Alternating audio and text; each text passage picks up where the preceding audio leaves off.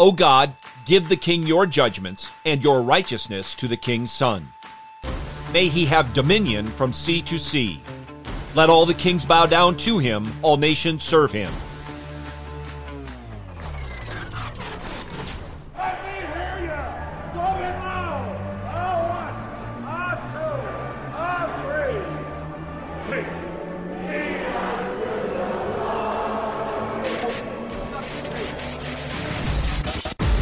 Welcome to In the Bullpen Up and Ready, a ministry of developing contenders.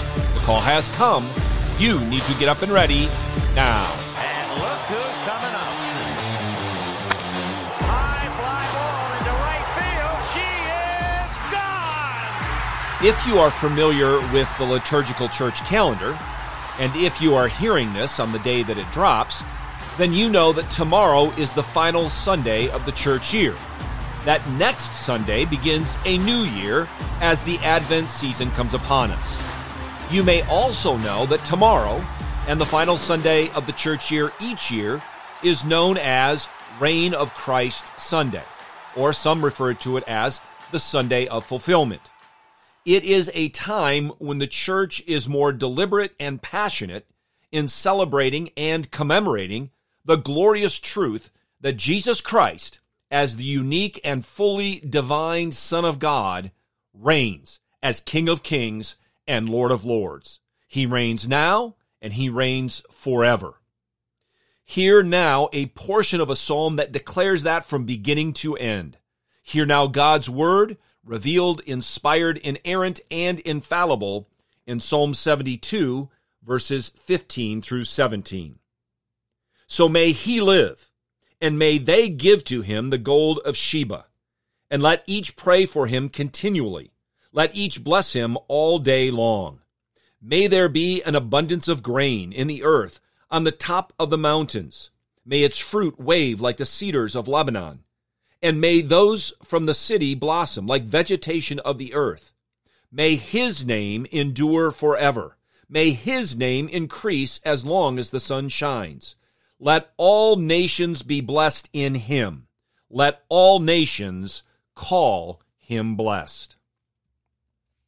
This psalm and each portion of it announces and celebrates the reign of a king. The reign of a king whose reign is perfect in its righteousness, justice, and peace. A king who is the embodiment of wisdom and whose dominion is from sea to sea.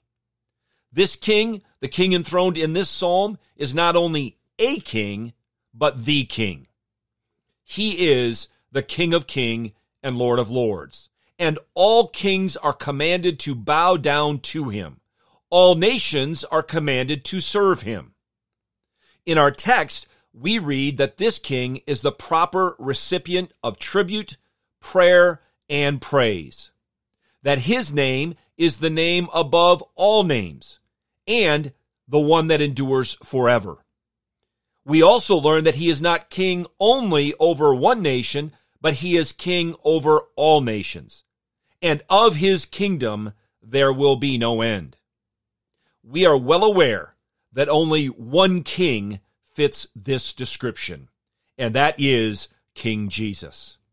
We have the obligation and we have the privilege to praise and serve this king. We have the confidence to declare joyfully, Blessed be his glorious name forever, and may the whole earth be filled with his glory.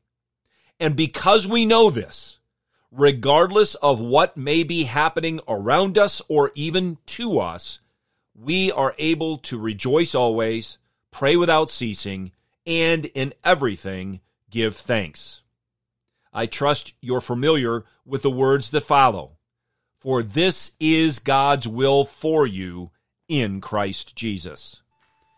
Get your eyes up, fixed on Jesus, the author and perfecter of faith, and be ready to deny yourself, take up your cross, and follow him.